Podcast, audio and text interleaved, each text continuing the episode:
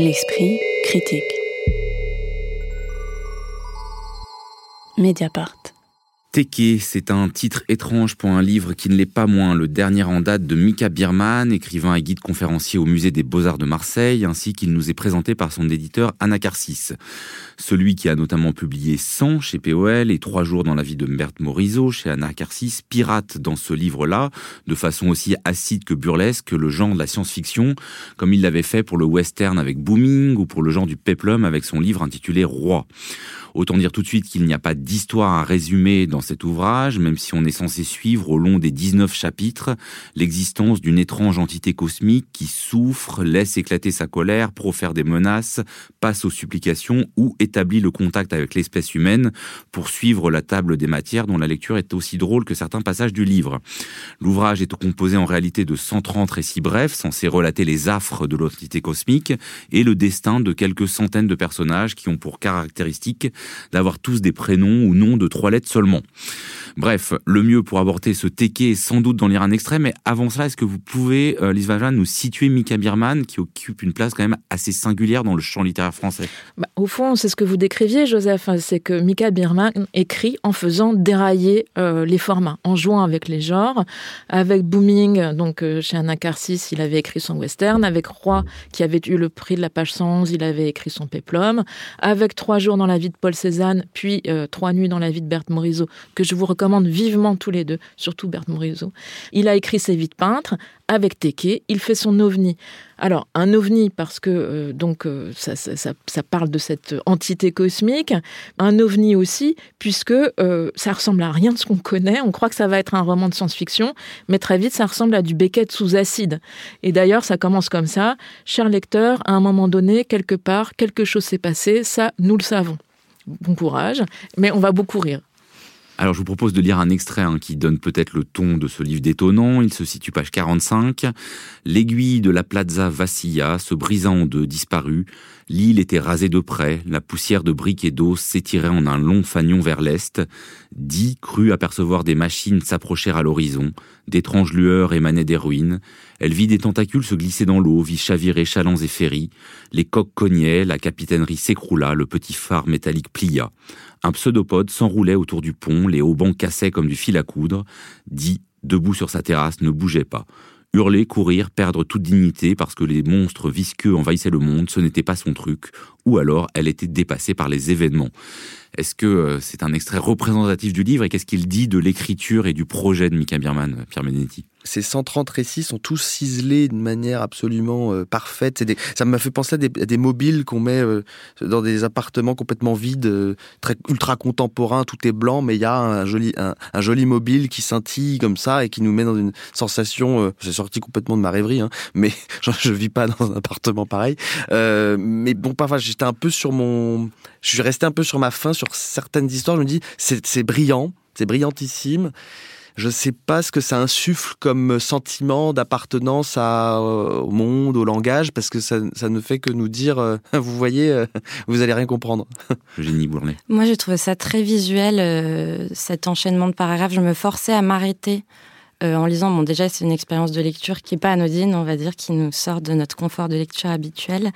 Et donc, je me forçais à m'arrêter pour visualiser des scènes un peu à la manière de tableaux euh, de Jérôme Bosch avec plein de détails. Euh, il y a des effets de loupe aussi grossissants et, qui s'éloignent ensuite. Et en plus, c'est une description presque scientifique des animaux et des insectes aussi, qui donnait envie d'aller voir à quoi ça ressemblait et d'essayer de représenter la scène de la manière la plus exacte possible, sachant qu'il y a aussi un côté assez ludique. Enfin, il y a, tout un univers du jeu vidéo avec des personnages qui sont comme des automates en fait, qui, qui ont absolument pas d'intériorité ni de psychologie. Donc j'ai trouvé ça vraiment très visuel, ouais. Ça m'a donné envie de dessiner en fait comme lecture. Parce qu'il faut dire hein, que l'imagination quand même de Mika Merman est littéralement débordante. Hein. On passe de euh, l'angoisse de petits personnages sur une maquette de train électrique à la guerre euh, séculaire entre euh, les Gauze et les Hulk qui détestent tout ce qui n'est pas vert, en passant par la secte Ultima Verba dont les membres pensent que les derniers mots prononcés par les mourants sont des éléments d'un message divin qui est assez faible, hein, il faut bien le dire au final.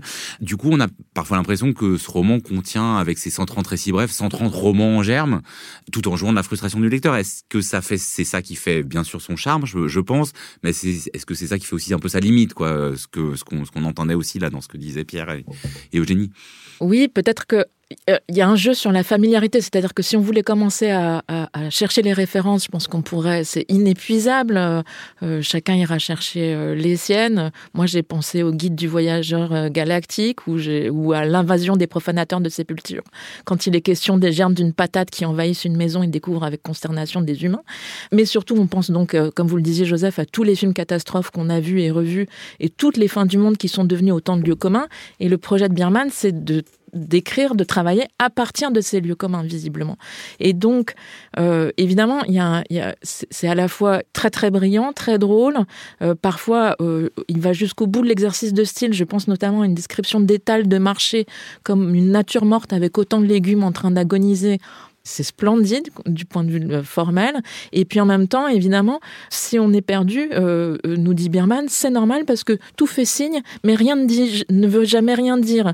C'est le cas de, du patient d'un hôpital psychiatrique qui nous explique son, son médecin pour qui tout est message, ou c'est le cas du poisson de la petite Ella qui trace des signes dans son bocal que la petite fille est incapable d'interpréter, car nous dit le narrateur, il n'y a rien à comprendre, tout comme donc les membres de la secte des Ultima Verba règne une certaine confusion dans l'univers, pour reprendre le titre du chapitre 6. en attendant l'apocalypse, autant continuer à se raconter des histoires. Je pense que c'est ça le principe de Birman. Il me semble qu'il y a quand même une chose qui est, euh, qui, est très bien réussie, c'est cet équilibre entre euh, le côté très gore et en même temps c'est pas difficile à lire. C'est-à-dire que euh, il y a vraiment plein de scènes atroces, hein, il faut bien bien le dire comme ça. Ce serait si c'était un film, il serait interdit au moins de 16 ans. Et en même temps, il y a toujours une sorte de de velouté qui désamorce un peu la cruauté et fait qu'on peut on peut on peut lire quand même un, un nombre d'histoires de maladies, de cancers, de morts, de morts atroces et d'apocalypse sans en être dégoûté, non Génie Bourlet? Il n'y a plus vraiment de comportement humain, c'est-à-dire que même quand les apocalypses sont racontés, ou qu'il y a toutes ces choses monstrueuses, euh, une espèce de déliquescence totale, les personnages du livre ne réagissent pas. J'avais noté un passage euh, où il nous raconte La terre est brûlée, des souches fument, des cadavres de lapins cuits sur les rochers, des écureuils sont pendus aux branches calcinées. Ska commence à regretter d'avoir payé trop cher le forfait pour la journée. Qu'à chaque fois, on a un décalage entre et je pense que c'est ce qui fait que c'est soutenable entre guillemets que c'est pas euh, on plonge pas dans un dans un délire horrifique euh, total parce qu'il y a cette absurdité dans les réactions et ce décalage permanent dans les réactions des personnages et, des animaux et des pommes de terre narrateurs enfin c'est plus humain du tout en fait. Mais je trouve qu'il y a quelque chose finalement de très subversif dans, dans ce qu'il propose Mika Viren parce qu'au même moment où on célèbre une littérature du réel, de l'enquête, d'un rapport un peu, un peu immédiat à la réalité. Euh, il nous, il nous propose quelque chose qui dit non, je continue de faire une littérature de l'imaginaire. Et en fait, finalement, peut-être qu'il y a bien plus de subversion là-dedans que ce qu'on croit. Alors, moi, je pense que justement, c'est peut-être ce qui est en train de se jouer en ce moment. C'est-à-dire que j'ai le sentiment qu'il y a deux endroits euh, d'expérimentation et d'invention dans la littérature française contemporaine. C'est d'un côté, en effet, la littérature du réel. Et de l'autre côté, c'est la littérature bon, que faute de mieux on continue à mm. appeler de science-fiction. C'est pas seulement que tout le monde se remet à lire Dune de Frank Herbert ou Ursula Le Guin, euh, qui avait su faire justement euh, des aventures interplanétaires, des lieux où réfléchir aux manières de raconter le monde autrement. Mais il faut se souvenir qu'en France, Pierre Alféry, toujours précurseur, qui vient de la poésie, s'était lancé dans le genre avec Orsol euh, en 2018 chez POL. Et cet automne, l'écrivaine Céline Minard, qui, comme Mika Bierman, s'est frottée à différentes formes d'écriture de genre, a euh, publié donc Plasma, dans lequel elle euh, raconte une espèce d'écriture d'un univers post-humain un peu étrange. Donc je pense que euh, la science-fiction est peut-être un lieu aujourd'hui précisément de d'expérimentation hard. Et qui n'est plus vu comme de la science-fiction dans, le sens d'un genre. Il y a beaucoup oui, parce que là, on, dirait enfin, on sent qu'il fait quelque chose avec la science-fiction ou à la science-fiction, mais on, on lit pas un ouvrage de science-fiction. On est dans une parodie de science-fiction aussi, je trouve, avec cette profusion de récits aussi qui montre que Ce qui d'ailleurs peut décevoir les, adeptes de, entre, entre guillemets, vraie science-fiction. Enfin, en même temps, il y a un rhinocéros sur la couverture, donc ils sont prévenus. Vrai. Ce sera pas une... Ou alors un rhinocéros, mais euh, à, la verticale, avec euh, ce titre Teke. On, de toute façon, on est souvent réduit à faire des hypothèses quand on tient ce livre entre les mains. Vous en avez une, parce que Teke, c'est apparemment une population bantou, moi je sais pas. Alors, dans l'article que Sébastien Aumont a consacré au livre, dans, En attendant Nado, Sébastien Aumont donne quelques sources savantes tout à fait possibles, donc je le cite.